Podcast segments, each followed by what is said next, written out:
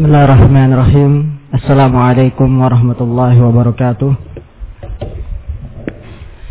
Innal hamdalillah nahmaduhu wa nasta'inuhu wa nastaghfiruh wa na'udzu billahi min shururi anfusina wa min sayyiati a'malina. May yahdihillahu fala mudilla lahu wa man yudlil fala hadiya lahu. Ashhadu an la ilaha illallah وحده لا شريك له واشهد أن محمدا عبده ورسوله لا نبي بعده. قال الله تبارك وتعالى يا أيها الذين آمنوا اتقوا الله حق تقاته ولا تموتن إلا وأنتم مسلمون.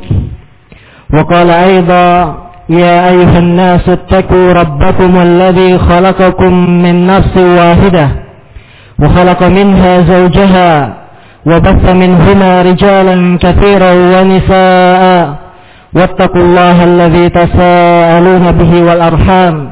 إن الله كان عليكم ركيبا. يا أيها الذين آمنوا اتقوا الله وقولوا قولا سديدا. يصلح لكم أعمالكم ويكفر لكم ذنوبكم. ومن يطع الله ورسوله فقد فاز فوزا عظيما. أما بعد فإن أصدق الحديث كتاب الله وخير الهدي هدي محمد صلى الله عليه وسلم وشر الأمور محدثاتها فإن كل محدثة بدعة وكل بدعة ضلالة وكل ضلالة في النار. أيها الإخوان saudara-saudari, ikhwan dan akhwat yang dimuliakan Allah Subhanahu wa taala. Alhamdulillah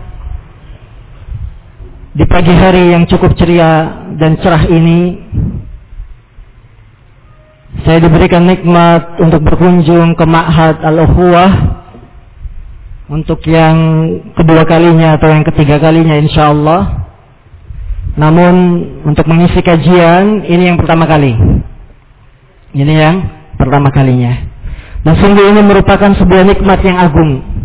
Seorang muslim bertemu dengan saudaranya seagama. Dia bertemu dengan saudaranya satu manhaj.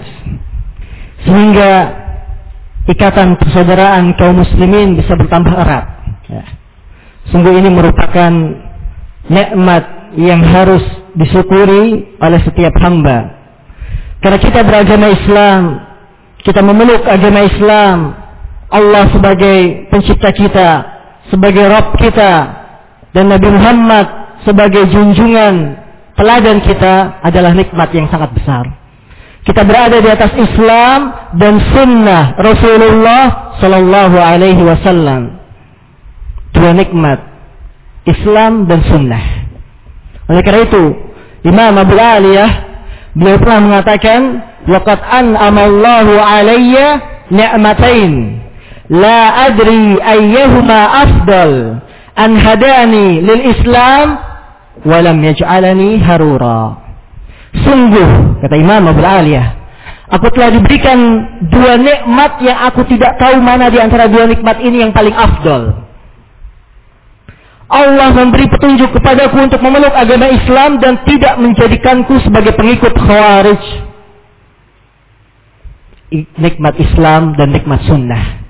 Kita tidak dipilih oleh Allah untuk memeluk selain agama Islam. Kita tidak dipilih untuk menjadi pengikutnya Yahudi, Nasrani, atau Buddha dan lainnya. Tidak. Tapi Allah memilih kita untuk memeluk agama Islam nikmat yang sangat besar. Karena Islam satu-satunya agama yang diridhoi di sisi Allah Subhanahu wa taala. Kemudian yang kedua, kita berada di atas sunnah. Sunnah Rasulullah sallallahu alaihi wasallam saat manusia melalaikan, saat manusia tidak peduli dengan sunnah Rasulullah sallallahu alaihi wasallam. Maka ya ikhwan, kebahagiaan seorang muslim tatkala dia telah mengenal manhaj yang hak dia telah mengenal sunnah Rasulullah SAW sehingga ini menjadi hidayah yang sangat besar yang harus disyukuri. Ya. Kita mengenal kajian-kajian sunnah, kita mengenal bagaimana cara beragama yang benar saat mayoritas kaum muslimin mulai terombang-ambing dalam beragamanya. Mereka tidak mempunyai pegangan bagaimana seharusnya mereka memahami agama Islam ini. Nikmat Islam dan sunnah. Para jemaah, ikhwan dan akhwat yang dimuliakan Allah Subhanahu wa taala. Majelis-majelis semacam ini yaitu majelis ilmu, talabatul ilm, kita saling mengkaji ayat-ayat Allah, kemudian membacakan hadis-hadis Rasulullah, di dalamnya terdapat keutamaan yang sangat banyak. Di dalamnya terdapat pujian yang sangat banyak.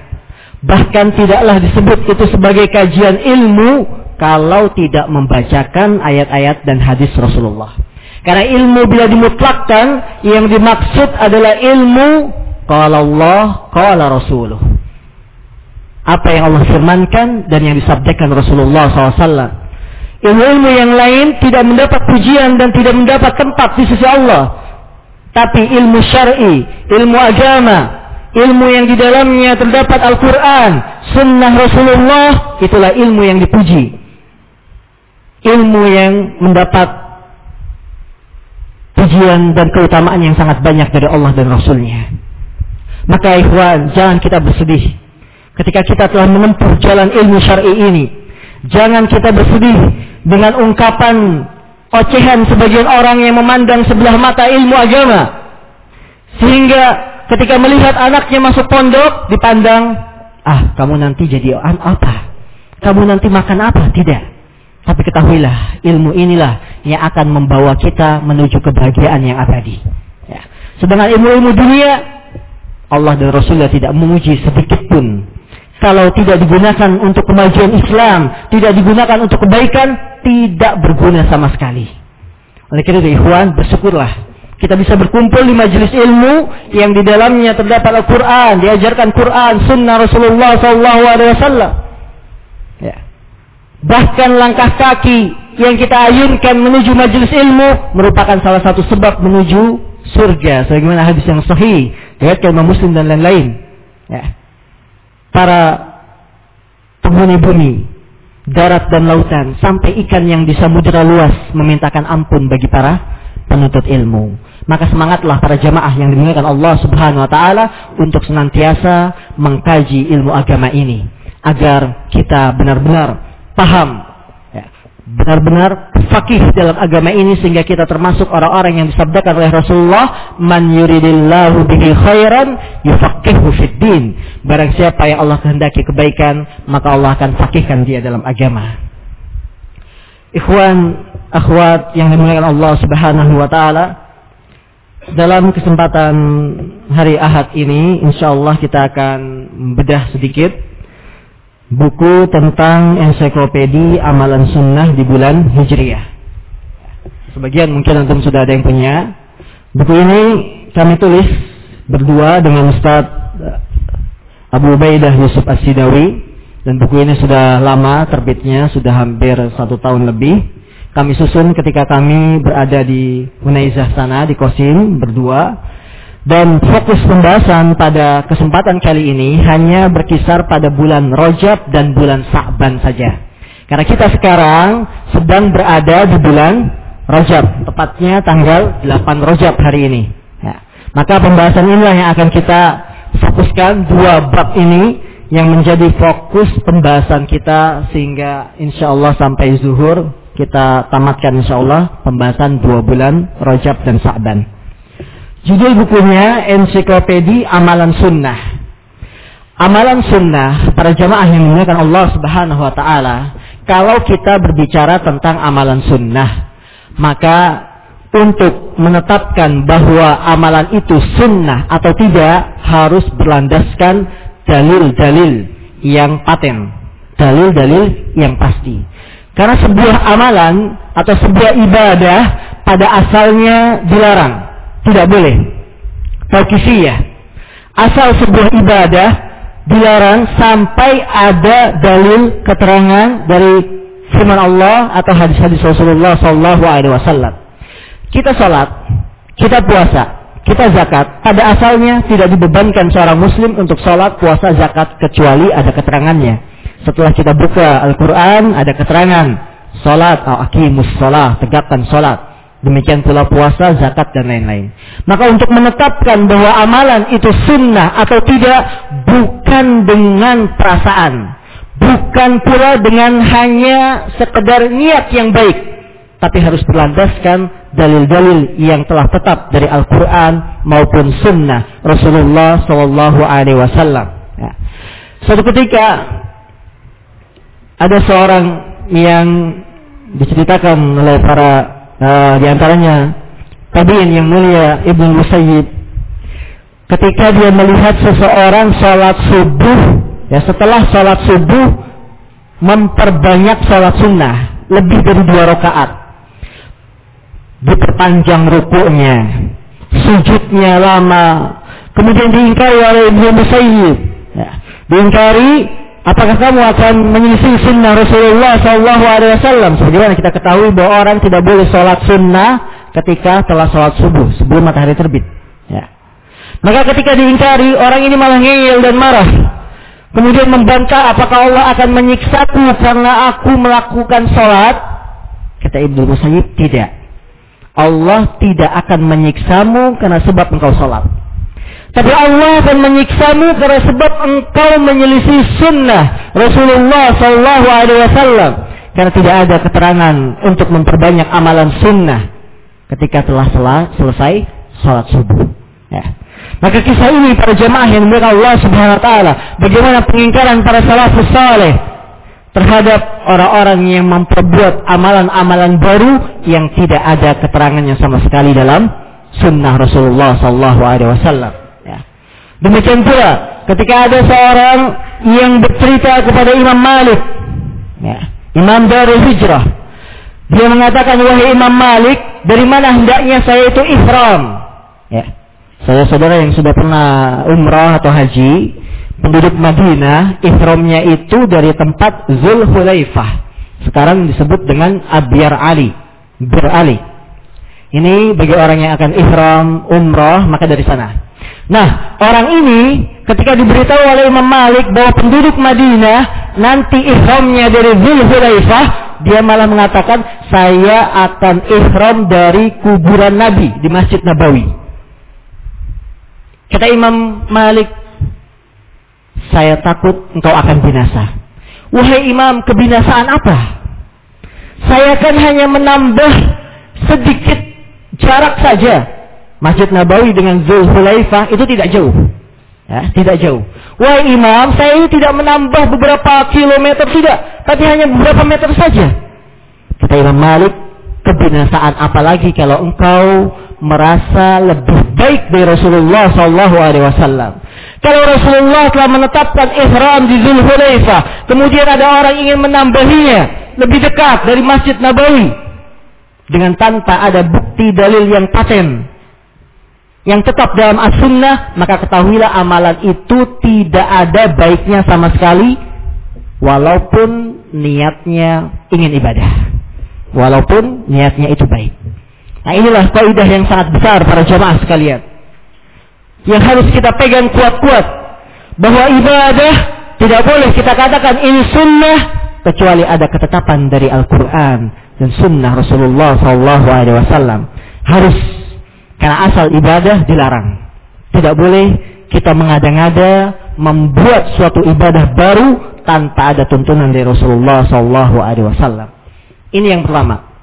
Ini harus dipahami menentukan amalan itu sunnah ataukah tidak. Yang kedua, ikhwan akhwat yang Allah Subhanahu wa taala perlu kiranya di sini kami sampaikan syarat diterimanya sebuah amalan amalan seseorang, amalan ibadah, jika ingin diterima di sisi Allah Subhanahu wa taala, maka para ulama telah menjelaskan harus dipenuhi dua syarat. Syarat yang pertama adalah ikhlas. Memurnikan peribadahan itu hanya kepada Allah Subhanahu wa taala. Tidak menyekutukan kepada siapa pun. Tidak menyekutukan kepada sesuatu apa pun. Ikhlas semata-mata hanya untuk Allah. Yang kedua, bahwa amalan itu harus mencontoh mutabah Rasulullah Sallallahu Alaihi Wasallam. Tidak boleh membuat buat perkara baru dalam ibadah. inilah dua syarat mutlak agar amalan seseorang diterima di sisi Allah Subhanahu wa taala. Dua syarat ini para jemaah yang dimuliakan Allah Subhanahu wa taala berlandaskan dalil-dalil yang sangat banyak.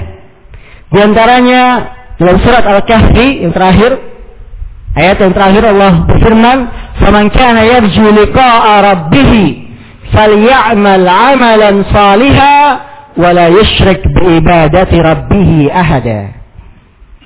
Barang siapa yang mengharapkan perjumpaan dengan Rabbnya, maka hendaklah dia beramal dengan amalan yang saleh.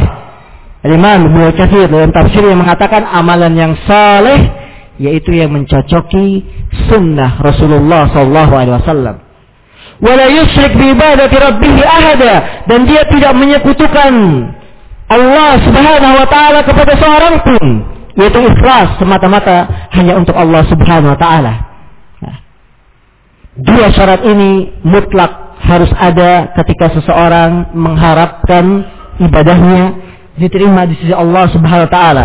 Yang pertama ikhlas yaitu tauhid. Mengharapkan bahwa ibadah yang dia lakukan pahala dari Allah.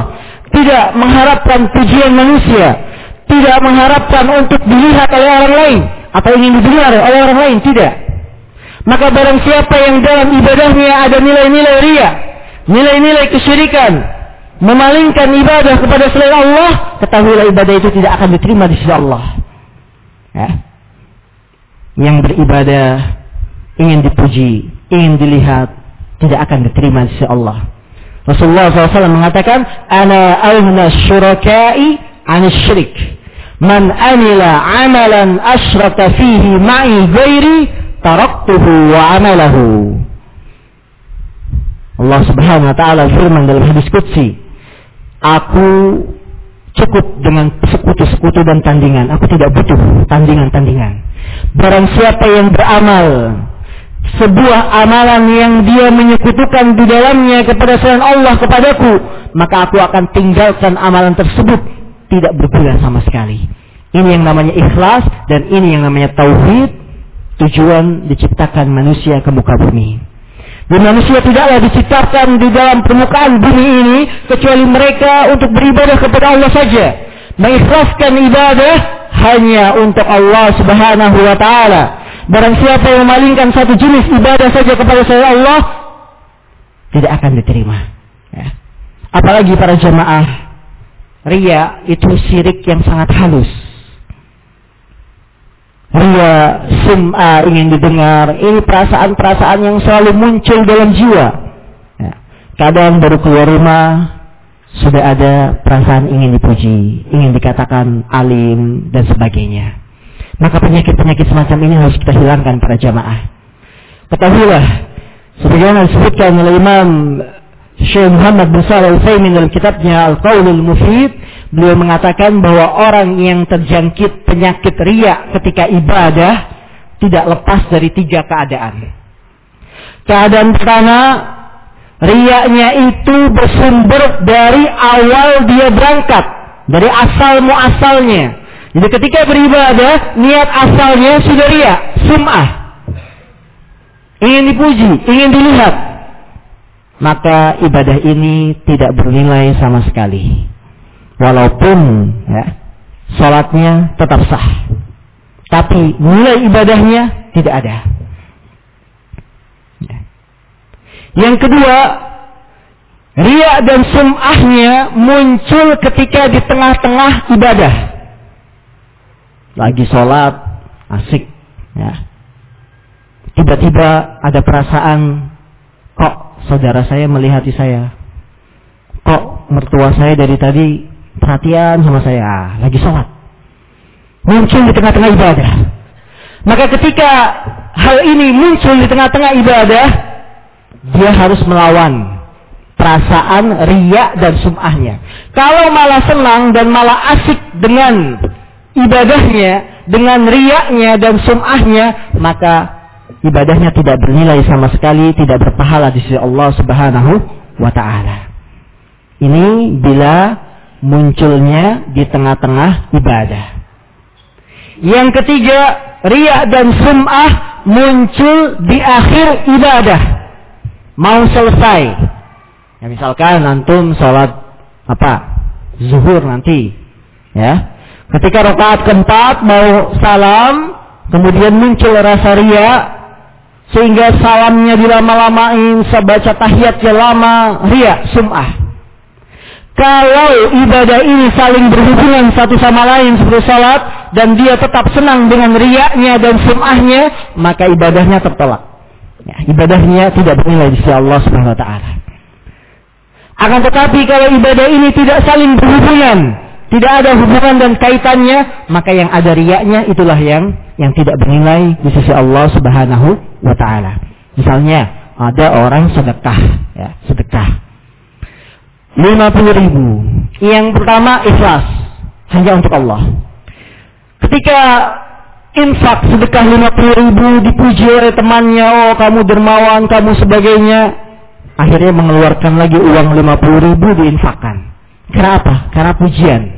Nah, yang 50 ribu pertama ikhlas diterima. Tapi yang kedua tidak. Dimulai.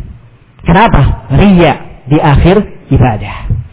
Ya, ini ini tiga keadaan orang yang terjangkiti penyakit riak dan sum'ah ketika ibadahnya. Adapun kalau dipuji setelah selesai ibadah, kita sudah selesai dari ibadah, kemudian ada orang yang memuji, ini bukan pembahasan tidak termasuk riak dan sum'ah. Karena ini termasuk busra ajilatun lil mu'min. Kabar gembira yang disegerakan kepada seorang mukmin.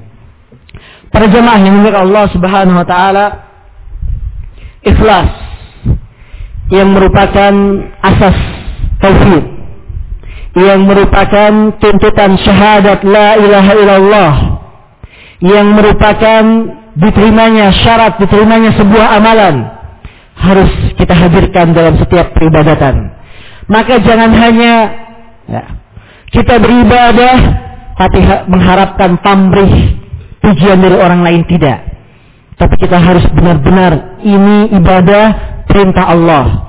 Ini ibadah dalam rangka mencontoh Rasulullah Sallallahu Alaihi Wasallam. Kita tidak mengharapkan bagian-bagian duniawi, tidak. Ya. Yang kedua, para jemaah yang dimuliakan Allah Subhanahu Wa Taala dari syarat diterimanya ibadah harus mutabah, mencontoh Rasulullah Sallallahu Alaihi bahwa ibadah yang kita lakukan benar-benar meneladani apa yang telah dicontohkan oleh Rasulullah SAW. Bukan buatan kita, bukan karena istihad, keinginan pribadi kita tidak, tapi harus berlandaskan dalil-dalil dari Al-Quran dan Sunnah Rasulullah SAW. Mutabah tidak akan sempurna kecuali dengan memperhatikan enam perkara. Yang pertama, bahwa ibadah itu harus sesuai dengan sebabnya. Kalau orang masuk masjid, kemudian sholat dua rakaat, sholatnya dua rakaat, kenapa? Sebab masuk masjid, diterima ibadahnya. Sholat tahiyatul masjid. Tapi kalau ada orang masuk rumah, setiap masuk rumah sholat dua rakaat, kira-kira diterima atau tidak? Tidak, karena tidak ada sebabnya. Syariat Islam tidak pernah men menyebabkan masuk rumah itu harus sholat dua rakaat. Tidak sesuai dalam hal sebabnya. Yang kedua, mutabah harus sesuai dalam jenisnya. Kalau Al-Quran dan Sunnah Rasulullah telah menetapkan jenis sesuatu, maka harus dipatuhi, dipenuhi, diikuti dan dicontoh. Ibadah kurban. Jenisnya apa? Hah, kambing, apa lagi? Unta, ayam. Betul? Ya, ayam tidak ada. Kambing, unta, sapi. Kerbau masuk dalam golongan sapi. Nah, jenis ini harus dipatuhi. Tidak boleh disalahi. Kalau ada orang beralasan musim haji, musim korban, harga kambing itu mahal. Saya tidak punya kemampuan, kemudian dengan niat ibadah dia berkorban tapi menyembelih korbannya ayam. Kira-kira terima atau tidak? Tidak diterima. Karena syariat Islam telah menentukan bahwa ibadah korban itu dari tiga jenis. Kambing, sapi, onta. Akekah. Hah, laki-laki. Berapa kambing? Dua. Kalau yang lahirnya bayi perempuan, satu. Kambing. Boleh tidak kira-kira diganti dengan ayam betina? Akekah betina. Ayam. Tidak boleh. Karena jenisnya sudah ditetapkan dalam agama. Maka orang yang berkorban dengan ayam, akekah dengan ayam, tidak mutabaah kepada Rasulullah SAW karena tidak sesuai dengan jenisnya. Jadi harus sesuai sebabnya, sesuai dengan jenisnya. Yang ketiga harus sesuai dengan tata caranya, aturannya, sifatnya. Allah menentukan sholat itu zuhur ketika matahari telah zawal. Ya. Kemudian tata caranya takbiratul ihram. Membaca iftitah, ta'awud, basmalah, al-fatihah, baca surat pendek, ruku, i'tidal, sujud. Barang siapa yang membalik tata cara sholat ini dengan sujud dulu baru ruku, ketahuilah ibadahnya tidak mutabah Rasulullah SAW, tidak diterima. Karena menyalahi tata caranya, membalik Barang siapa yang merubah tata cara ibadah yang telah ditentukan oleh Rasulullah, ibadah itu akan tidak bernilai dan ditolak di sisi Allah Subhanahu wa taala. Ini yang ketiga. Yang keempat harus sesuai waktunya. Waktunya. Ya. Barang siapa yang sholat sebelum masuk waktu, sholatnya tidak diterima. Barang siapa yang pergi haji sebelum waktunya, hajinya tidak akan diterima. Yang kelima harus sesuai dengan tempatnya. Tempatnya. Yang pertama tadi apa? Sebabnya, kemudian jenisnya, kemudian tata caranya, kemudian waktunya, sekarang tempatnya. Tawaf di Ka'bah. Ya kan? Wukuf di Arafah. Tidak boleh disalahi. Iktikaf di mana? Di masjid. Kalau ada yang itikaf di rumah, tidak diterima itikafnya. Kalau ada yang tawaf di kuburan, nah, salah tempat. Karena tawaf itu di mana? Di Ka'bah. Demikian pula ibadah-ibadah yang lain. Kalau Allah telah menetapkan, Rasulullah telah menetapkan wukuf di Arafah, barang siapa wukuf di Mina, tidak akan diterima. Hajinya tidak tidak sah karena tidak sesuai dengan tempatnya. Yang keenam harus sesuai dengan bilangannya. Mutabaah. Mutabaah itu harus sesuai dengan bilangannya. Berwudu paling banyak berapa kali? Tiga kali. Kalau ada yang wudhunya empat kali membasuh tangan, yang keempatnya ditolak. Satu sampai tiga diterima. Nah inilah enam kaidah yang harus kita pahami dalam rangka mewujudkan mutabaah Rasulullah Shallallahu Alaihi Wasallam. Pahami enam kaidah ini, niscaya nanti kita akan lebih mudah memahami apakah amalan itu sunnah atau bid'ah.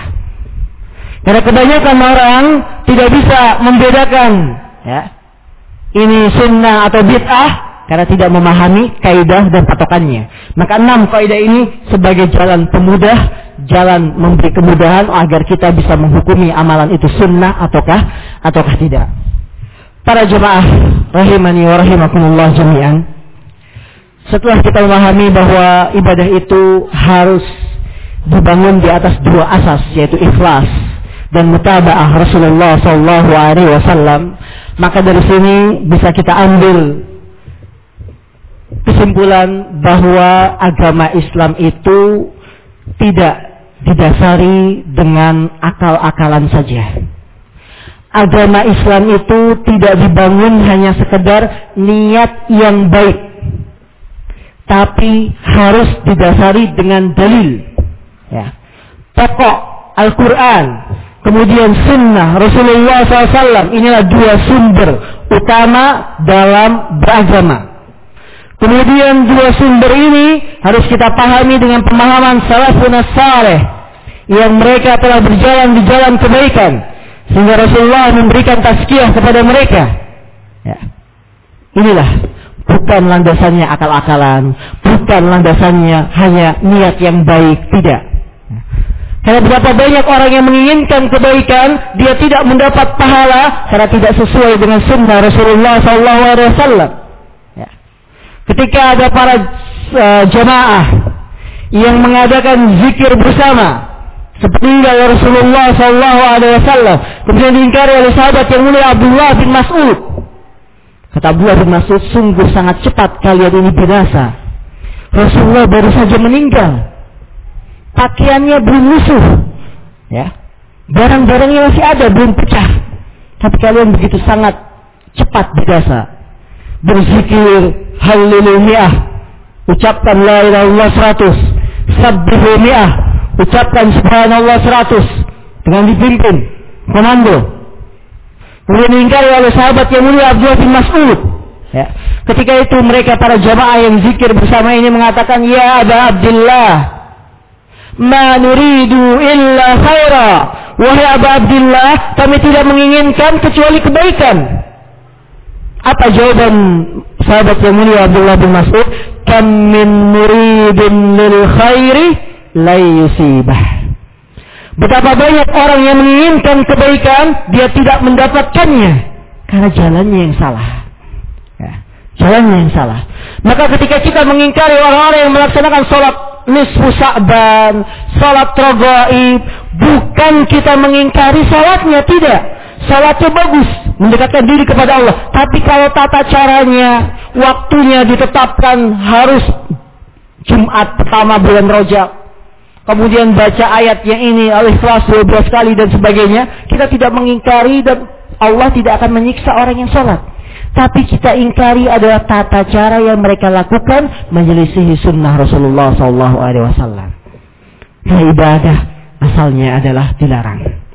Ya, ini. Jadi niat yang baik tidak melegalkan amalan itu menjadi sunnah.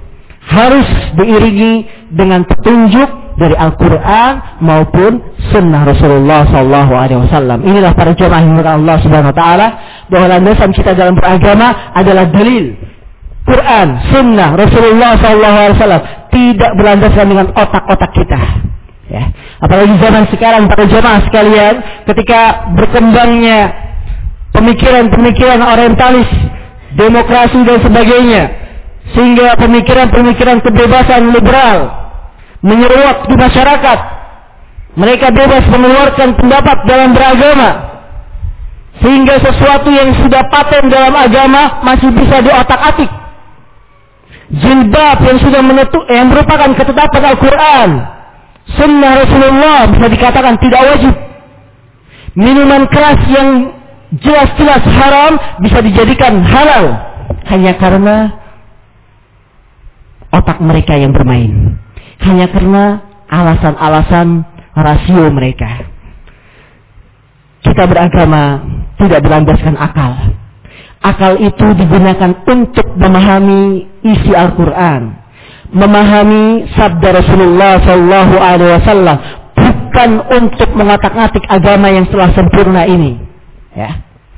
Sahabat yang mulia Ali bin Abi Thalib ketika melihat Rasulullah mengusap sepatu, bapak-bapak, ibu-ibu, ya, saudara-saudara, saudara sekalian, kalau berpergian jauh, ada sunnah Rasulullah untuk mengusap sepatu atau kos kaki.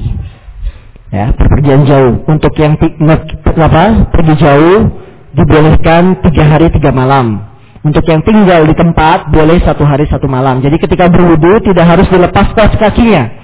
Tidak harus dilepas sepatunya, cukup diusap atasnya saja. Tapi ini dengan syarat. Syaratnya yang pertama ketika memasukkan kaki ke kos kaki dan sepatu harus dalam keadaan suci, punya wudhu. Yang kedua, kos kaki dan sepatu yang dipakai tidak najis. Yang ketiga, ini untuk hadas kecil saja. Ya, kencing dan sebagainya. Bukan hadas yang besar. Kalau hadas yang besar, nanti batal dan syarat-syarat yang lain yang telah ditentukan oleh para ulama. Nah, ketika Ali bin Abi Thalib melihat Rasulullah Wasallam mengusap atas sepatunya, apa kata Ali bin Abi Thalib? "Lau kana dinu birra'yi, lakana asfal al-khuffi awla bil mashi min a'lah." Walaqad ra'aitu Rasulullah sallallahu alaihi wasallam yamsahu ala dhahri khuffaih. Andaikan agama ini dibangun di atas akal, niscaya bawah sepatu itu lebih utama diusap daripada atasnya. Yang kotor itu bawah atau atas, Pak? Kalau pakai sepatu, bawahnya. Kalau agama ini mainnya akal, tentu yang diusap yang bawah itu lebih utama, karena yang kotor. Tapi agama kita bukan akal-akalan. Apa kata Ali bin Abi Thalib selanjutnya? Walaqad ra'aitu Rasulullah sallallahu alaihi wasallam yamsahu ala zahri khuffai. Aku melihat Rasulullah mengusap atas sepatunya. Jadi dasarnya apa? Tidak mengikuti dalil Rasulullah sallallahu alaihi wasallam, bukan main akal. Nah, ini jadi agama kita harus berdasarkan dalil, bukan akal-akalan semata. Mengikuti Rasulullah Wasallam. Tidak boleh seorang beristihad dalam ibadah. Tidak boleh membuat ajaran-ajaran baru. Tidak. Ya. Demikian harus mengikuti mutabaah Rasulullah SAW. Umar bin Khattab ketika beliau melihat Rasulullah mencium hajar aswad apa kata Umar bin Khattab? Inni la'alamu annaka hajarun la tanfa' wa la tadur. Walaula anni ra'aitu Rasulullah sallallahu alaihi wasallam yuqabbiluk ma qabbaltuk. Sungguh aku tahu bahwa engkau Hajar Aswad hanya sebuah batu saja. Tidak bisa memberikan manfaat, tidak bisa pula memberikan bahaya. Kalau aku tidak melihat Rasulullah menciummu, aku tidak akan menciummu. Beliau bilang jaksi, dalil, bukan semata-mata akal-akalan. Kalau kita main akal, apa enaknya nyium batu? Gak enak. Iya kan? Rasanya tidak ada. Tapi kalau melihat Rasulullah mencium batu Hajar Aswad, sehingga Umar bin Khattab mengikutinya. Dalil mutaba'ah sunnah Rasulullah Wasallam. Ya. Ini demikianlah yang ditempuh oleh para sahabat. Mereka sangat perhatian dalam ibadah mereka. Mereka tidak berani sedikit pun untuk menyalahi petunjuk yang telah digariskan oleh Rasulullah SAW. Sampai masalah dunia saja, kalau Rasulullah sudah melakukan, mereka para sahabat akan tunduk dan patuh. Suatu ketika Umar bin Khattab lewat di sebuah jalan. Kebetulan ada tiang apa bukan tiang ya? Kalau tempat air itu apa? Tempat turunnya air. Mengsongnya ke jalan, mengganggu orang lewat. Umar bin Khattab lewat, kebetulan tempat air yang turun itu menghalangi jalan. Diluruskan oleh Umar bin Khattab. Sehingga tidak menghalangi orang yang lewat. Nah. Kemudian ketika sampai ke masjid, sholat berjamaah bersama para sahabat, ya Rasulullah saat itu tidak ada. Ditanya oleh Umar bin Khattab, wahai para sahabat, tadi yang masang talang tiang air itu mensong ke jalan itu siapa? Kemudian dikabari oleh para sahabat, itu yang masang Rasulullah SAW. Wah, repot ini Rasulullah yang masang. Mendengar bahwa yang masang Rasulullah, langsung saat itu Umar balik ke jalan, diurus, dibalikan lagi tempat tiang airnya. Lihatlah bagaimana pengagungan Rasulullah eh, pengagungan Umar bin Khattab kepada Rasulullah SAW. Dalam masalah dunia, Rasulullah meletakkan apa namanya ya tempat air itu salah, ya, talang air itu salah ke jalan, dibenarkan lagi oleh Umar bin Khattab, dibalikan ke tempat asalnya. Takut menyelisihi Rasulullah SAW. Ini dalam masalah-masalah duniawi apalagi dalam masalah-masalah agama. Ya. Bagaimana pengagungan para sahabat Rasulullah dalam masalah dunia saja sikap mereka semacam itu tentunya dalam perkara ibadah, perkara akhirat mereka tidak akan berani sedikit pun menyalahi petunjuk sunnah Rasulullah SAW. Maka kisah ini jadikanlah sebagai pelajaran bagi kita semua untuk jangan sekali-kali berani menyalahi petunjuk yang telah digariskan oleh Rasulullah, menyalahi petunjuk sunnah Rasulullah Sallallahu Alaihi Wasallam. Ikhwan dan akhwat yang dimuliakan Allah Subhanahu Wa Taala. Sekarang kita masuk pada pembahasan bulan Rajab. Karena nanti jam berapa tadi panitia? Jam 10? 15.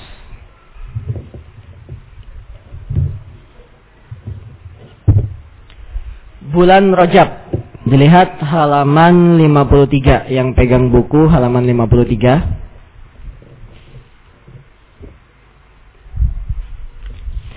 Rajab definisi dan keutamaannya halaman 54.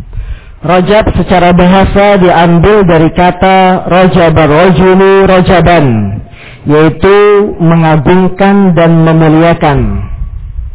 Yang Rajab adalah sebuah bulan dinamakan dengan Rajab dikarenakan mereka dahulu sangat mengagungkan pada masa jahiliyah yaitu dengan tidak menghalalkan perang di bulan tersebut. Nah, ini definisi bulan Rajab yang maknanya adalah mengagungkan dan memuliakan. Bahkan mereka menamakan dengan Al-Asom. Itu Al-Asom itu apa? Hah? Al-Asom. Mana santri ukhuwah? Al-Asom. Yang apa? Yang tuli. Ya, yang tuli. Maksudnya apa? Mereka menamakan rojab itu tuli, jangan sampai terdengar suara perang, pedang. Nah, rojab dinamakan al-asom. Karena saking mereka itu memuliakan bulan ini. Yaitu tidak dihalalkan perang saat itu Ya. Harus sunyi. Betul-betul bulan ini dibersihkan dari yang namanya peperangan. Jangan sampai didengar kilatan pedang dan sebagainya. Tentang keutamaannya Allah telah berfirman, "Inna iddatash syuhuri indallah isna asyara syahra fi kitabillah yawma khalaqas samawati wal arda minha arba'atun hurum." ذلك الدين القيم فلا تظلموا فيهن أنفسكم Sesungguhnya bilangan bulan pada sisi Allah ada 12 bulan. Dalam ketetapan Allah di waktu dia menciptakan langit dan bumi. Di antaranya empat bulan haram, itulah ketetapan agama yang lurus, maka janganlah kamu menganiaya diri kamu dalam bulan yang empat itu. Nah, dalam syariat Islam ada empat bulan yang disebut dengan bulan-bulan yang penuh keutamaan. Tiga bulan pertama berturut-turut, yaitu Julqa'dah, Julhijjah, dan Muharram. Satu bulan yang sisa yaitu bulan bulan Rajab. Imam At-Tabari mengatakan bulan itu ada 12, empat di antaranya merupakan bulan haram, bulan mulia. Di mana orang-orang jahiliyah dahulu mengagungkan dan memuliakannya.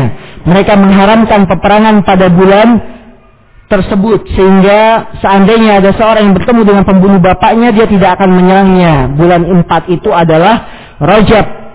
Tiga bulan berurutan Zulqa'dah, Zulhijjah dan Muharram. Ini keutamaan dan definisi Rajab. Selanjutnya kita beranjak pada halaman 56. Ya. Ini merupakan inti dari uh, bulan Rajab. Karena pada bulan ini akan beredar riwayat-riwayat hadis yang lemah atau bahkan palsu. Yaitu riwayat-riwayat yang tidak ada asal usulnya. Tidak ada kepalanya, tidak ada ekornya, tidak ada badannya. Itu tanpa sanat. Ya. Riwayat ini sangat banyak dilariskan oleh para dai, para kiai, ya. melariskan bulan Rajab dengan hadis-hadis yang lemah untuk membangkitkan semangat kaum muslimin menghidupkan pada bulan Rajab. Padahal riwayat-riwayat yang mereka sampaikan tidak lepas dari cacat, tidak lepas dari kelemahan. Sekarang kita lihat bagaimana komentar para ulama dalam menyikapi riwayat yang berbicara tentang bulan Rajab. Yang pertama penukilan dari Imam Ibnu Qayyim Al-Jauziyah. Beliau berkata, setiap hadis yang menyebutkan tentang puasa Rajab, salat sebagian malamnya, semuanya adalah dusta. Ya. Jadi kalau ada yang melariskan bulan Rajab dengan menganjurkan puasa pada bulan ini, dengan riwayat-riwayat yang tidak ada keterangan dan tidak ada kejelasannya, maka ketahuilah riwayat itu dusta belaka. Ya. Karena kalau itu merupakan amalan yang baik, para sahabat lebih dahulu mendahului kita. Lau kana khairan lasabakuna ilaih. Andaikan amalan itu baik, tentulah mereka para sahabat akan mendahului kita dalam mengamalkannya. Karena mereka orang yang paling semangat mencontoh perbuatan Rasulullah Sallallahu Alaihi Wasallam. Tapi kalau generasi yang tiga para sahabat, kemudian tabi'in dan muridnya tabi'in, tabi'ut tabi'in mereka tidak melakukan, maka ketahuilah amalan itu tidak ada asalnya dalam Islam. Ya. Ini kaidah yang harus kita pegang kuat-kuat.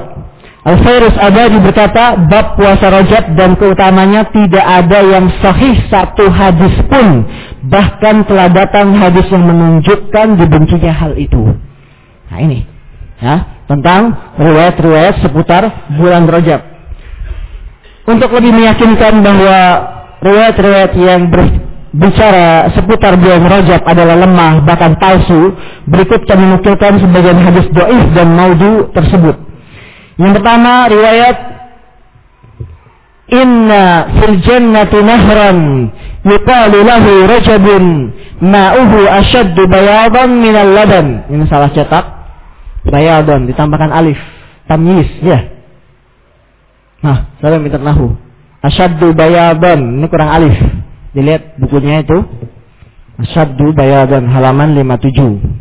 Karena tamyiz setelah isim taftil. Iya enggak? Ah, dipelajari lagi ya nahunya. Mau Ustaz Hubib. Ada Ustaz Hubib. Nah itu. Itu Ustaz saya.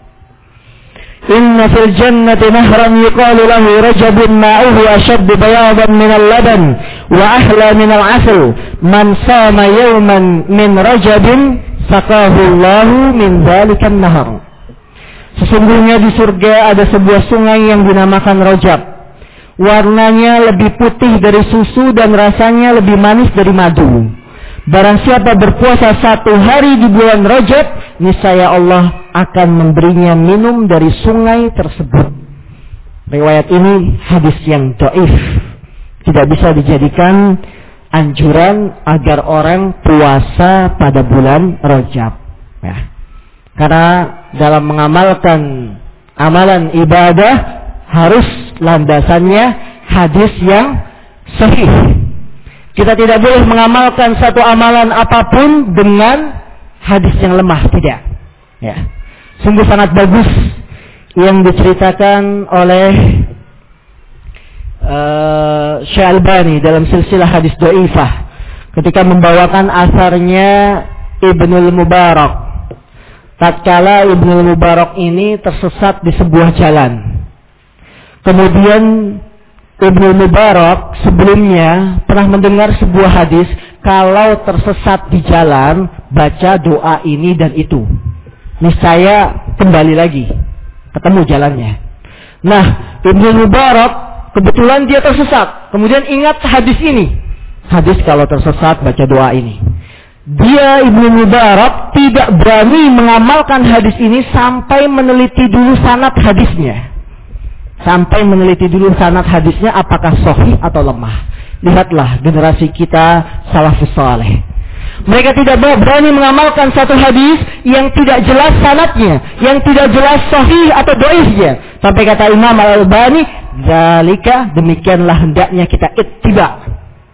Tidak sembarangan mengamalkan sebuah amalan kalau tidak ada keterangan hadisnya. Maka jangan hanya sekedar, oh ini kan hadis, yang namanya hadis itu pasti Rasulullah yang mengucapkan. Tidak. Hadis itu ada yang sahih, yang betul, yang diterima dari Rasulullah, dan ada yang lemah. Yang lemah itu bukan hadis. Ya. Bukan dari sabda Rasulullah Sallallahu Alaihi Wasallam. Nah, jadikan kisah ini sebagai pelajaran bagi kita semua untuk lebih hati-hati dalam meneliti riwayat yang datang kepada kita. Riwayat yang kedua, kana Rasulullah sallallahu alaihi wasallam idza dakhala Rajaban qala Allahumma barik lana fi Rajabin wa Sya'bana wa balagna Ramadan. Adalah Rasulullah SAW apabila memasuki bulan Rajab, beliau membaca doa, wahai Allah, berkahilah kami pada bulan Rajab dan Sa'ban dan pertemukanlah kami dengan bulan Ramadan. Ini beberapa riwayat hadis yang doif, kemudian di sana ada yang maudu atau palsu, yaitu bisa dilihat halaman 58. Man sama min rajab min rajabin wa shalla fihi arba rakaat lam yamut hatta yara mak'adahu min al-jannah aw yura lahu. Barang siapa berpuasa pada bulan Rajab dan salat empat rakaat pada bulan tersebut, niscaya dia tidak meninggal hingga melihat tempat tinggalnya di surga atau diperlihatkan untuknya. Hadis maudhu, palsu. Tidak ada asal usulnya dari Rasulullah Shallallahu Alaihi Wasallam. Ini sebagian riwayat yang beredar tentang bulan Rajab.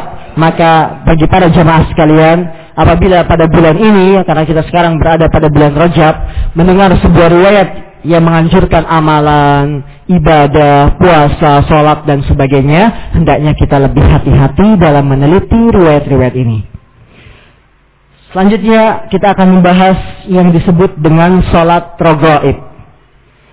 Karena sholat ini pada sebagian masyarakat masih banyak dilakukan. Ya, bahkan mereka rela menghidupkan sholat rogoib kemudian sampai meninggalkan sholat yang wajib.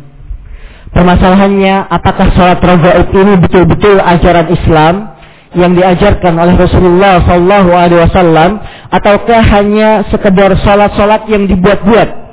Tidak ada tuntunan dari Rasulullah Sallallahu Alaihi Wasallam sama sekali. Ya, karena nama ibadah telah kita tegaskan asalnya tidak boleh dikerjakan kecuali dengan dengan dalil. Salat ragaib adalah salat yang dilaksanakan pada malam Jumat pertama bulan Rajab tepatnya antara sholat maghrib dan isya dengan didahului puasa hari Kamis. Dikerjakan dengan 12 rokaat. Pada setiap rokaat membaca surat Al-Fatihah sekali, surat Al-Qadar tiga kali, dan surat Al-Ikhlas 12 kali. Ya. Ada yang pernah sholat rogaib? Hah? Ada yang pernah? Saya pribadi belum. Belum pernah sholat rogaib atau melihat orang sholat rogaib tapi dengar cerita-cerita dari teman, ada sebagian masyarakat masih melaksanakan yang namanya sholat rogoib. Nah ini tata caranya tadi dua rokaat, ya, dua belas rokaat. Sifat sholat semacam ini didukung oleh sebuah riwayat dari sahabat Anas bin Malik yang dibawakan secara panjang lebar oleh Imam Al-Ghazali dalam Ihya Ulumuddin. Seraya mengatakan ini adalah sholat yang disunnahkan. Padahal hadis-hadis yang berbicara tentang sholat ragaib adalah palsu. Ya, palsu, tidak ada. Jadi keterangan Imam Al-Ghazali dalam Ihya Ulumuddin bahwa sholat ini disunnahkan menyelisihi mayoritas para ahli hadis yang telah menghukumi bahwa riwayat sholat ragaib adalah maudhu atau palsu. Syekhul Islam Ibn Taimiyah dalam halaman 59 berkata, salat ragaib adalah bid'ah menurut kesepakatan para imam agama. Tidak disunnahkan oleh Rasulullah, tidak pula oleh seorang pun dari khalifahnya, serta tidak dianggap baik oleh para ulama panutan. Seperti Imam Malik, Syafi'i, Ahmad, Abu Hanifah, Sufyan As-Sauri, Al-Auza'i, Al-Lais dan sebagainya. Adapun hadis tentang sholat rogaib tersebut adalah hadis dusta menurut kesepakatan para pakar hadis. Maka apa yang tidak dilakukan oleh para sahabat, kemudian para imam, ya, khulafa rasyidin, maka ketahuilah amalan itu tidak ada asal usulnya dalam sunnah. Rasulullah dalam sebuah hadis mengatakan, "Iktadu bil lazaini rasyidaini." Contohlah oleh kalian dengan dua orang yang telah mendapat petunjuk. Siapa itu? Abu Bakar dan Umar. Ya. Maka para sahabat adalah tuntunan kita. Mereka lah yang menjadi patokan kita dalam beragama. Karena mereka telah diridhoi oleh Allah Subhanahu wa taala dalam firman-Nya surat At-Taubah. Ya kan radhiyallahu anhum wa radu'an. Allah ridho kepada mereka dan mereka pun ridho. Ya. Tidak boleh kita mengamalkan kalau para sahabat ini tidak melakukannya. Suatu ketika ya, Abu Bakar dan Umar, kemudian dan Utsman bin Affan naik yang namanya Gunung Uhud. Ya. Siapa yang tahu Gunung Uhud? Madinah. Gunung Uhud, belum tahu. Gunung Uhud itu sangat besar. Kemudian ketika dinaiki oleh Rasulullah, Abu Bakar Umar dan Utsman gunung Uhud yang demikiannya besar bergerak, bergetar. Kemudian Rasulullah SAW mengatakan usbut Uhud fa inna alaika nabi wa siddiq wa syahidan. Tenanglah wahai Uhud. Sesungguhnya di atasmu ada seorang nabi. Siapa? Rasulullah wasallam. Dan As-Siddiq Abu Bakar wa syahidan dan dua orang yang mati syahid yaitu Umar dan Utsman. Karena dalam sejarah kita sudah ketahui Umar dan Utsman meninggal dalam keadaan syahid. Gunung Uhud yang demikian besar, yang demikian kokohnya dapat tenang dan tentram dengan manhajnya para sahabat. Maka apalagi fitnah manusia. Kalau mereka tidak mengambil manhaj jalannya para sahabat, mereka akan terombang-ambing dalam kehidupan dunia ini. Lihatlah bagaimana Gunung Uhud bisa demikian tenang dengan keberadaan para sahabat di atasnya. Ada Nabi, Abu Bakar As-Siddiq, kemudian Umar dan Utsman. Ketika bergetar dinaiki oleh para sahabat, kemudian kata Rasul, tenanglah Uhud. Di atasmu ada seorang Nabi, seorang As-Siddiq, dan dua orang yang mati syahid. Seketika itu juga tenang Uhud.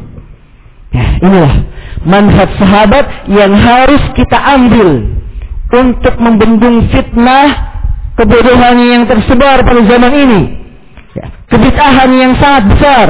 Maka cara selamat untuk tidak menyalahi perintah Rasulullah, tidak melanggar apa yang telah digariskan oleh Rasulullah, tidak ada jalan keluar satu-satunya kecuali dengan mengikuti sunnah Rasulullah dengan memahaminya dengan pemahaman para sahabat, pemahaman para salafus saleh. Ya, ini Inilah para jamaah yang Allah Subhanahu wa taala bahwa riwayat yang berkisar salat rogaib tidak pernah dilakukan oleh Rasulullah, tidak pula oleh seorang khalifahnya Abu Bakar, Umar, Utsman maupun Ali dan tidak pernah dilakukan oleh para imam-imam yang empat dan lainnya. Maka ini menunjukkan sangat tegas sekali bahwa salat rogaib itu tidak ada asal usulnya. Ya, tidak ada asal usulnya. Apalagi dalam halaman 60 di sini kami nukilkan ucapan Imam An-Nawawi dan Imam As-Suyuti. Karena mereka adalah para ulama yang memegang mazhab Syafi'i. Ya. Dan penduduk mayoritas kaum muslimin di Indonesia mereka mengaku Syafi'iyah. Ya. Tapi sayangnya mereka hanya sekedar pengakuan, sekedar nama. Mereka hanya mengikuti namanya saja, tapi tidak mengikuti isi ya, apa yang diinginkan oleh para ulama Syafi'i. Imam An-Nawawi dan Imam Asyuti dari kalangan mazhab Syafi'iyah mengatakan di antara Imam Nawawi berkata, salat yang dikenal dengan salat ragaib 12 rakaat antara maghrib dan isya awal malam Jumat bulan Rajab dan salat malam nisfu Sa'ban 100 rakaat termasuk bid'ah mungkar yang jelek dan jelek. Janganlah tertipu dengan disebutnya kedua salat itu dalam kitab Kutul Kulub dan Ihya Ulumuddin Nah ini. Dan jangan pula tertipu pula oleh, oleh hadis yang termaktub pada kedua buku atau kitab tersebut. Sebab seluruhnya merupakan kebatilan. Ya, kalau Imam Nawawi yang bermazhab Syafi'i telah mengatakan bahwa sholat ragaib adalah bid'ah yang mungkar, yang jelek, maka seharusnya kaum muslimin Indonesia tidak ada yang mengerjakan sholat ini karena mereka mengaku Syafi'iyah. Kalau pengakuan kita benar, mengikuti syafi'iyah, maka kita harus konsisten. Ya, mengikuti para ulama, mengikuti petunjuk mereka. Karena para ulama adalah pewaris para nabi yang di tangan mereka ilmu. Barang siapa yang mengambil ilmu dari para ulama, sungguh dia telah mengambil bagian yang sangat besar. Nah, bisa dibaca uh, Imam Suyuti kesimpulannya bahwa bahwa sholat rogoib ini diada-adakan pada awal mula tahun 400 Hijriah. Ya. Ini tidak ada tuntunannya dalam Islam. Jadi munculnya saja setelah 400 tahun lewat ya, Hijriah. Setelah hijrahnya Rasulullah SAW ini menunjukkan dalil yang sangat kuat dari sisi sejarah bahwa sholat rogoib tidak ada syariatnya dalam Islam. Selanjutnya 15 menit lagi perayaan Isra Mi'raj. Jatuh tanggal berapa sekarang Isra Mi'raj? Hah? 27 Rajab. Tanggal berapa nasionalnya? Hah? Enggak ada yang tahu. Perayaan Isra Mi'raj setiap tanggal 20 Rajab, 27 Rajab, perayaan Isra Mi'raj sudah merupakan sesuatu yang tak dapat terlupakan di masyarakat kita sekarang. Bahkan hari tersebut menjadi hari libur nasional. Oleh karena itu mari kita mempelajari masalah ini dari dua tinjauan, tinjauan sejarah dan tinjauan syariat untuk merayakannya. Isra Mi'raj yaitu sebuah kejadian yang pernah dialami oleh Rasulullah Wasallam bahkan peristiwa ini diabadikan oleh Allah dalam surat Al-Isra. Di Isra Mi'raj kejadiannya ada. Cuma yang menjadi permasalahan adalah memperingati hari Isra dan Mi'raj. Itu. Kalau peristiwanya ada, buktinya ada diabadikan dalam Al-Quran, bukan berarti kita boleh merayakan dengan niat ibadah, kemudian dibikin makanan, dipanggil ustadz ceramah, dibacakan di dalamnya sejarah Rasulullah Sallallahu Alaihi Wasallam, ya, kejadian-kejadian Isra Mi'raj sehingga dijadikan sebagai rutinitas ibadah. Kalau bulan Rajab tidak ada Isra Mi'rajnya, rasanya kurang afdol. Nah inilah yang menjadi pintu pembuka terjadinya bid'ah. Ya. Perasaan-perasaan, niat-niat yang baik, ingin merayakan Isra Mi'raj, peristiwa yang telah dialami oleh Rasulullah, ya, maka kita perlu tinjau, bolehkah kita merayakan hari Isra dan Mi'raj? Tinjauan pertama dari sisi sejarah munculnya perayaan Isra dan Mi'raj. Dalam tinjauan sejarah waktu, terjadinya Isra dan Mi'raj masih diperdebatkan oleh para ulama. Jangankan tanggalnya, bulannya saja masih diperselisihkan hingga kini. Ya. Jadi jangankan tanggalnya kapan terjadinya Isra Mi'raj, bulannya saja belum tentu bulan Rajab. Bisa jadi kejadian itu selain bulan Rajab, Sa'ban atau lainnya. Maka orang-orang yang merayakan Isra dan Mi'raj dan memastikan bahwa hal itu terjadinya bulan Rajab, kita tanya dari bukti otentik sejarahnya mana? Kita tanyakan kepada mereka, adakah bukti yang kuat valid bahwa Isra Mi'raj itu terjadi bulan Rajab? Karena para ulama saja berselisih pendapat. Al-Hafidh Ibn Hajar Al-Asqalani memaparkan perselisihan tersebut dalam kitabnya Fathul Bari hingga mencapai lebih dari 10 pendapat. Ada yang berpendapat bahwa Isra Mi'raj terjadi pada bulan Ramadan, bulan Syawal, Rabiul Awal, Rabiul Sani dan seterusnya. Nah, ini menguatkan, semakin menguatkan dari bukti sejarah saja perayaan Isra Mi'raj tidak ditemukan tanggal dan bulan yang pasti yang pas. Sehingga kegoncangan dalam menentukan waktunya tidak ada. Nah, batilnya acara ini. Salahnya dan tidak benarnya acara semacam ini. Syekhul Islam berkata, tidak ada dalil yang sahih yang menetapkan bulan maupun tanggalnya Isra Mi'raj seluruh nukilan tersebut munqati terputus dan berbeda-beda. Ini dari sisi sejarah, kalau kita ingin membantah orang-orang yang gemar melakukan perayaan Isra Mi'raj, kita tanyakan dahulu yang pertama dari tinjauan sejarah. Adakah buktinya yang valid, yang otentik menunjukkan bahwa Isra Mi'raj bulan Rajab tanggal sekian? Kalau tidak kita dapati, maka kita tinjau dari sisi syariatnya. Dari tinjauan syariat, dari ditinjau dari segi syariat, jika memang benar Isra Mi'raj terjadi pada tanggal 27 Rajab, bukan berarti waktu tersebut harus dijadikan sebagai malam perayaan dengan pembacaan kisah-kisah palsu tentang Isra Mi'raj. Taruhlah, kita anggap taruhlah, anggap Isra Mi'raj itu jatuh bulan Rajab tanggal 27. Nah, apakah jika kita ketahui bulan Rajab tanggal 27 ada Isra Mi'raj, kita lantas merayakannya. Kemudian meniatkannya ibadah kepada Allah, mendekatkan diri kepadanya, tidak. Karena betapa banyak kejadian-kejadian yang dialami oleh Rasulullah, Rasulullah dan para sahabat tidak merayakannya. Kita tahu perang Badar pada tahun kedua Hijriyah, pada saat bulan bulan puasa, bulan Ramadan kemenangan perang Badar merupakan kemenangan yang sangat agung. Bahkan ini adalah kunci kejayaan Islam. Kalau pada saat perang Badar kaum muslimin kalah, tidak ada yang namanya Islam dan tidak ada yang namanya kaum muslimin. Karena saat itu jamaah sahabat masih sedikit. Kalau mati semuanya, Islam tinggal nama. Kemenangan perang Badar yang di bulan Ramadan tidak dirayakan oleh Rasulullah dan para sahabatnya. Mereka tidak menghidupkan malam ketika menang perang Badar atau tahun berikutnya dikenang lagi dirayakan sebagai bentuk penyemangat kaum muslimin tidak. Ini kan peristiwa, kejadian yang terjadi pada zaman Rasul, zaman sahabat.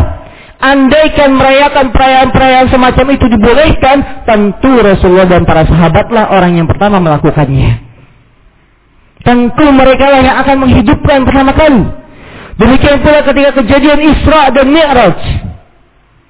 Rasulullah masih hidup dan para sahabat pun sangat banyak.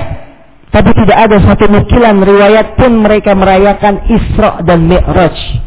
Maka bagi para saudara-saudara kami yang masih merayakan Isra dan Mi'raj ya, dengan lapang dada kami menerima kalau ada keterangan dan dalil yang mensunnahkan untuk merayakan Isra dan Mi'raj datangkan kepada kami kita berbicara dengan baik-baik empat mata atau sebagainya silakan ya. ini karena kaum muslimin sekarang terbuai dengan sesuatu yang namanya perayaan-perayaan ya. mereka tidak meninjau dari sisi syariat bagaimana hukumnya Apakah boleh atau tidak? Karena perayaan dalam agama Islam hanya ada tiga. Idul Fitri, Idul Fitri. Idul Adha, Idul Adha. Dan yang berulang setiap Jumat, yaitu sholat Jumat, hari Jumat. Nah inilah para jamaah yang Allah subhanahu wa ta'ala. Dua tinjauan dalam mengoreksi perayaan Isra dan Mi'raj. Halaman 64 bisa dilihat di sana. Muhammad bin Ahmad Asy-Syafi'i menegaskan pembacaan kisah Mi'raj dan perayaan malam 27 Rajab merupakan perkara bid'ah. Di ulama Syafi'iyah pun mereka telah mengakui bahwa Isra dan Mi'raj bukan ajaran sunnah Rasulullah Sallallahu Alaihi Wasallam. Selanjutnya halaman 66 mengkhususkan puasa di bulan Rajab. Termasuk perkara bid'ah di bulan Rajab mengkhususkan puasa pada bulan Rajab karena tidak ada hadis sahih yang mendukungnya. Imam Ibnu Taimiyah mengatakan adapun mengkhususkan puasa di bulan Rajab seluruh hadisnya lemah dan palsu. Ahli ilmu tidak menjadikannya sebagai sandaran sedikit pun. Imam Asyuyuti berkata, mengkhususkan bulan Rajab dengan puasa dibenci. Asy-Syafi'i berkata, aku membenci bila seseorang menyempurnakan puasa sebulan penuh seperti puasa Ramadan. Demikian pula mengkhususkan suatu hari dari hari-hari lainnya. Nah ini, ini yang disebut oleh para ulama dengan yang namanya bid'ah apa? Idofiyah. Jadi asalnya ibadah itu dianjurkan. Ya. Asalnya ada, tapi tata caranya yang salah puasa itu kan dianjurkan puasa Senin Kemis, puasa tiga hari tiap bulan, puasa Daud dianjurkan.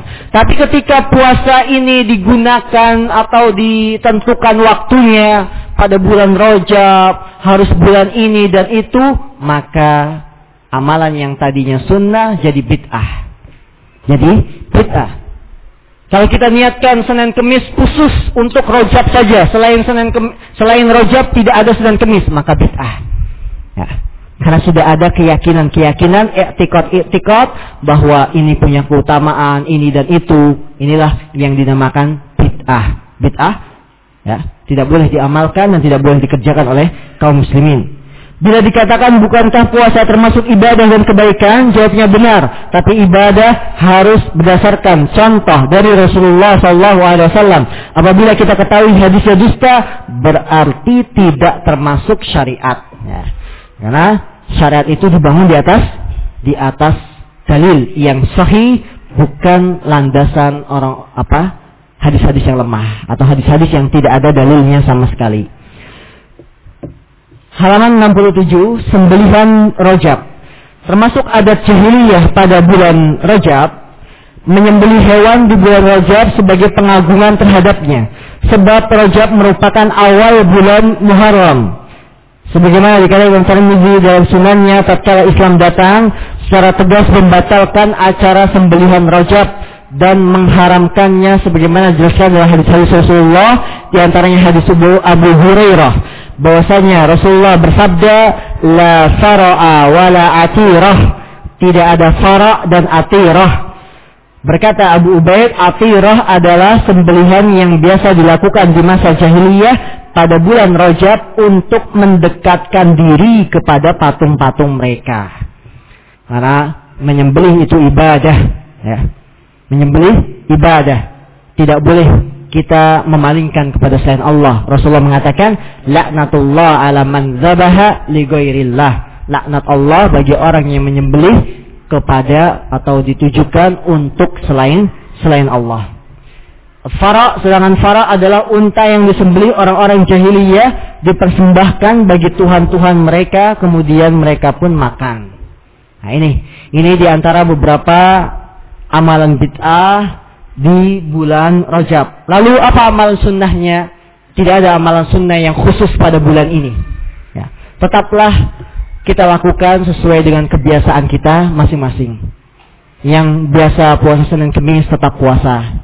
Yang tetap biasa puasa tiga hari tiap bulan tetap puasa. Jadi tidak ada amalan khusus pada bulan Rojab ini. Ini kesimpulan dari bulan Rojab, amalan sunnah yang khusus pada bulan Rojab tidak ada. Tetaplah melaksanakan amalan-amalan yang biasa kita lakukan. Adapun yang kita ketahui dari masyarakat, sholat rogoib atau ada puasanya atau menyembelih kepada selain Allah tidak ada sunnahnya sama sekali dari Rasulullah Wasallam ini yang pertama dari pertemuan kita Insya Allah istirahat sampai jam setengah sebelas nanti dilanjut lagi Subhanaka Allah wa bihamdika asyhadu an la ilaha illa anta astaghfiruka wa atubu ilaik walhamdulillahi rabbil alamin